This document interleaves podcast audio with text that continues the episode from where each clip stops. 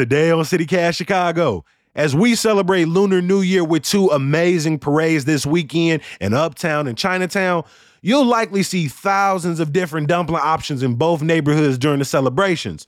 So we decided to find out why these delicious treats are so important to the celebration and where to find the best dumplings in the Chicagoland. It's Wednesday, February 14th. I'm Jacoby Cochran, and this is what Chicago is talking about.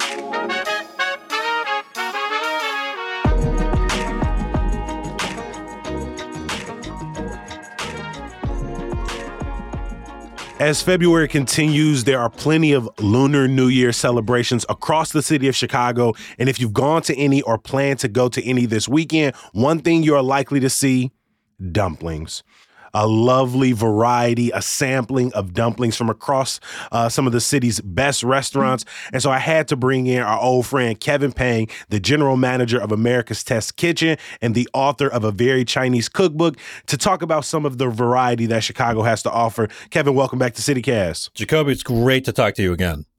Hey, it's always great to have you. Obviously, I love dumplings all year. I know you do. It's one of the the easiest to grab and go foods that we have in Chicago. I put it next to to a good taco as something you can just grab and leave the store, right? But what is the significance of a good dumpling during the Lunar New Year celebration time? Well, the interesting thing about dumplings, as with a lot of food during Lunar New Year, is that a lot of times we eat it because of the significance of it because of what it represents. Okay. So here's an example the word fish in Chinese is yu, and it sounds like the word for surplus, meaning like a surplus of money. So we like to eat fish because we think it might bring us surplus, okay?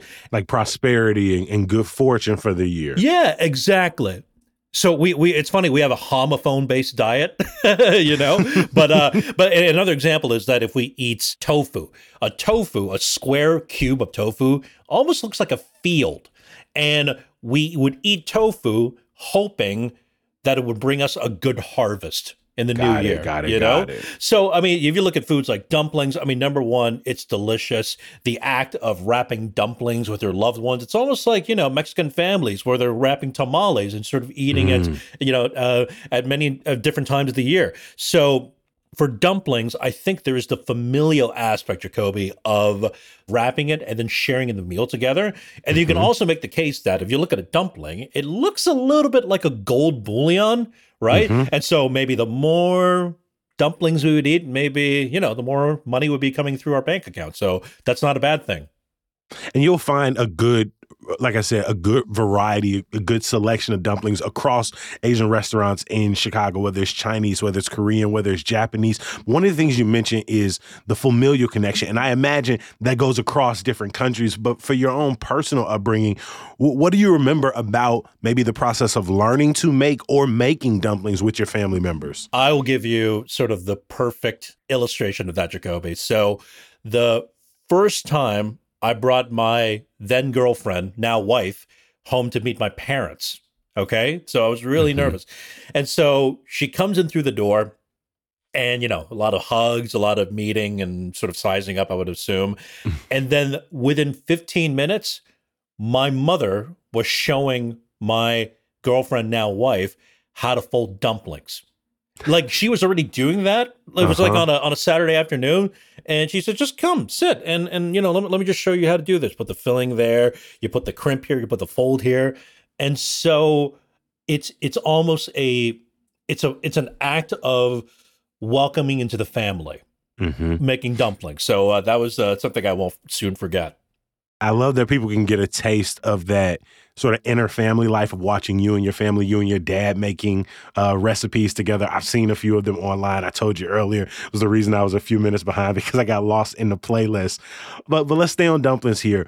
What makes a dumpling a really good one? Like, what is your criteria? What are you looking for when you're eating good dumplings? Because I feel like it's only a small amount of ingredients, but you know, you know, not everybody can get it right every time.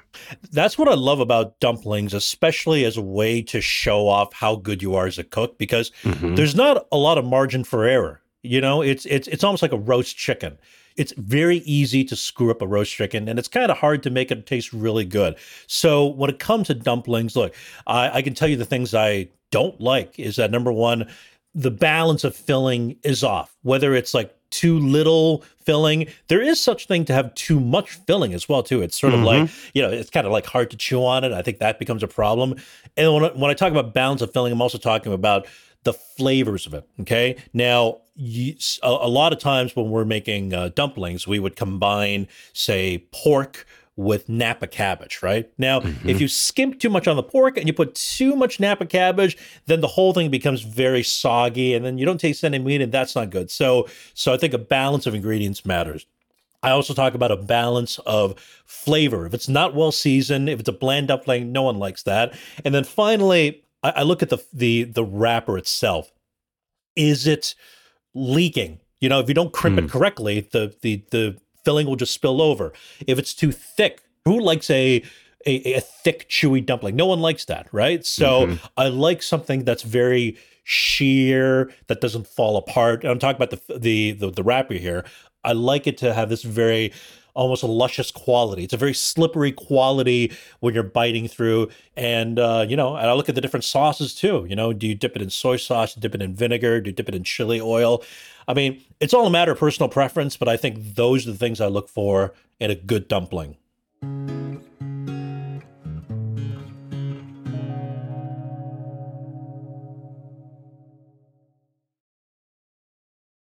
We're going to ask you a little bit uh, later about your own personal recipe, like how you like to make them best. But let's start with some places around the Chicagoland area. And so we can even go categories, right? Like when we're thinking about grabbing dumplings, if we're on the go, somewhere like for lunch, for example, you got a great lunch spot for us, Kevin?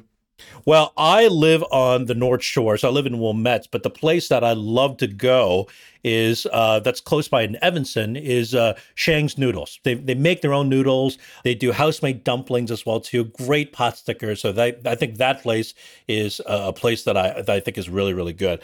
I think in terms of going to Chinatown and downtown Chicago, uh, QXY QXY dumplings. That place is just they are a dumpling specialist and uh, they'll have like a dozen varieties of, of dumplings. The best part is that you can also get it frozen to go. So uh, if you want to eat it, if you want to reheat it or boil it at home, you can do that as well too. So QXY dumplings is really really fantastic. If you're reheating dumplings, what's best practices? Because when we did a best tacos episode, Michelle, our producer, put me on to let me know the best way to reheat that. And I was like, all right, just put me on game. If I want to reheat some dumplings, what's the best way I should go about that? Well, I think there are two ways. You can either boil them, and I think that's very easy. But then I think if you want uh, something that's going to retain a little bit of chew on the dumpling wrapper, I think steaming it is the best way to go. If you've got a bamboo steamer, even better. Uh, I understand that it's it takes a little bit longer time to steam uh, than to uh, boil it, but I think both methods would yield a really good dumpling. Okay, good to know. Yeah. All right, so we've gotten a few places. One spot in Evanston, we Yep. got a spot in Chinatown. Uh, keep the list rolling. If I've Yep. got a if I got a large group with me that, or I'm trying to show off a a, a, a spot, where where are you taking me next? I got two more places I think you should go. So first off is a somewhat unexpected place called Chef Special Cocktail Bar, and I've been on the record talking about how much I love this place. It is uh, from uh, Chef Jason Vincent, who opened up Giant. Uh, hey, that's one of my favorite restaurants in the city. Oh, it's so good.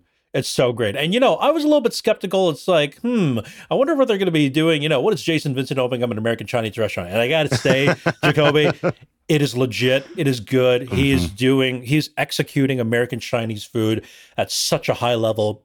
I think their egg rolls are the best in the world. I mean, I really truly think that. Well, I should I should uh, qualify that by saying they're American style egg rolls. You know, like the really sort of crunchy, crispy. I love it so much. But in terms of dumplings, they will do a version of pot stickers that I think is just top notch. So I think you definitely got to go to uh, Chef Special Cocktail Bar. And then I'm going to mention actually not one more place. I'm going to mention two more places. I think Ming Hin. Uh, they've got multiple locations in the suburb. They've got a couple of locations downtown. The one I go to is in Chicago Chinatown. They are a dim sum parlor, and if you want things like shrimp dumplings, shumai, pot stickers, that's a fantastic place to go. And I should say that at Ming Hin, it's more of a Hong Kong, Cantonese, Southern China style of dumplings that you Okay. would find at Minghin. If I'm looking on the menu and I see dumpling, pot sticker, gyoza, I might think to myself, well, well those all kind of seem very similar, sort of a, a filling wrapped around. What what are your basic differences between like a dumpling, a pot sticker, a gyoza? Dumpling is a somewhat umbrella term for Mm. any sort of meat or filling wrapped in dough, right? Right. I mean, you can have pierogi. So pierogi is a dumpling as well too. I mean, the differences are really going to be in the filling inside, right? It's, Okay. We're mostly talking about a a um, a wheat flour based uh, wrapper uh, that's either boiled or steamed or fried or or, or uh, you know uh, pan seared. So um, you know the the term dumpling is a very inclusive and almost too broad of a term, right? I got you. So I would say that if you go to a restaurant, you should actually ask either your server or ask the chef, could you tell me more about this style of dumpling? They would be more than happy to engage in you for you to for them to share in their culture and to tell you a little bit about their dumplings. And so uh, you know, I, I am all for talking to chefs and talk to understand more about their food culture. I think they really enjoy that. I love that. Uh, you got one more place on the list that you you want to make sure CityCast folks uh, stop by. I do. I'm on record of talking about Shanghai Terrace. This has been a place Mhm. that's open at the. This is at the Peninsula Hotel. It is fine dining Cantonese, and I think uh, it's been open for 22 years. It's been under the radar just because it's been around for so long, but there are very few restaurants that is doing sit down fine dining Michelin level Chinese food in Chicago, much less in America. And I think Shanghai Terrace just has a really, really good version of it. I had a shumai here there. I had a xiaolongbao, which is their soup dumpling. That's the dumplings where you put in your mouth and it bursts this incredibly savory soup inside your mouth and you have to like seal your lips otherwise otherwise the soup would come bursting out and they just do a fantastic version version of soup dumplings at Shanghai Terrace and uh, I'm a big fan of that restaurant That's been on my list. Is definitely a spot I want to uh, stop by because that's one of those appetizers that if I see it on your menu, I am likely to grab it. But if you are trying to grab something to go home, you mentioned a restaurant earlier that'll give them to you frozen. Is there a brand or another restaurant where you could get good dumplings frozen and take them home with you? You know there are so many brands out there. If you go to 88 Jefferson that the huge new supermarket down in Chinatown if you go to Skokie International Market another new Asian supermarket there there are so many different brands. I don't think one stands out over the rest. I will say that if you go to that place I mentioned early, earlier QXY dumplings and that is on uh, 2000 South Wentworth I think that's the best way to go Okay. Uh, we mentioned your book earlier in the conversation, a very Chinese cookbook. It came out last year, named one of the best cookbooks of all of 2023 by the New York Times. This is the time when they add in the. Uh, so, what is your favorite dumpling recipe to prepare either alone with your family? My favorite by far is the shumai. And let me tell you what the shumai is. It is a pork and shrimp dumpling.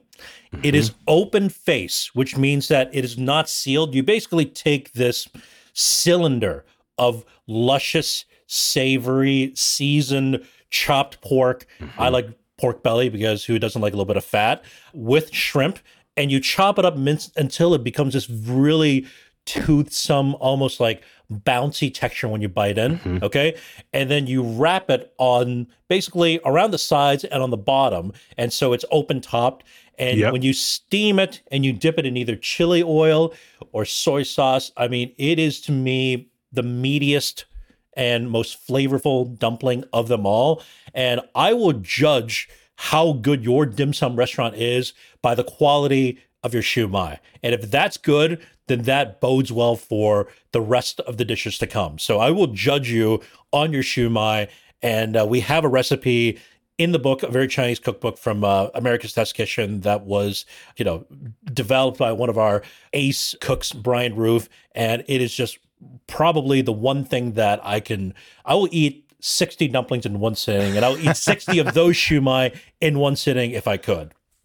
Uh, is the video of you and your father making shumai, the shumai 101, is that the recipe y'all are making? That's the one. Yeah, we've got my dad and I have uh, uh, a YouTube series called Hunger Pangs because if your last name is Pang and you don't do a food show, you're really missing out. So uh, it's on YouTube called Hunger Pangs, and our very first episode was me and my dad making those very shumai, and it is one of my favorite things to eat.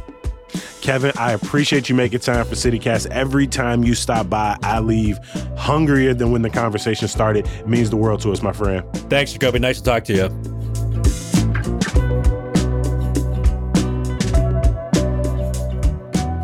Before we let you go, Mayor Brandon Johnson announced yesterday that the city will not renew its contract with Sound Thinking, aka ShotSpotter. The contract will officially expire this Friday. The mayor also said the city would decommission the use of the gunshot detection technology by late September. We're gonna be talking about this in our news roundup on Friday, but in the meantime, in between time, go back and listen to our episode about the controversy surrounding ShotSpotter, and make sure you subscribe to our newsletter, Hey Chicago, to keep up with the fast moving news. You can do it all now at chicago.citycast.fm. Of course, I got some good news for you, or as we like to call it, some good news. Our friends over at Asian Pop Up Cinema have free Lunar New Year screenings coming up, including a showing of The Monk and the Gun tomorrow night at the Gene Siskel Film Center and a showing of 100 Yards at the Chicago Cultural Center this Saturday. Admission is free, but RSVP is required. You can check the show notes for more information. As always, we appreciate you for listening and reading. I'm going to be back bright and early tomorrow morning. I'm expecting you to be there with me. I know there's no way for me to actually know when and where you listening, but like it would really warm my heart to know that like tomorrow morning you're gonna be here with me. I appreciate you. Peace.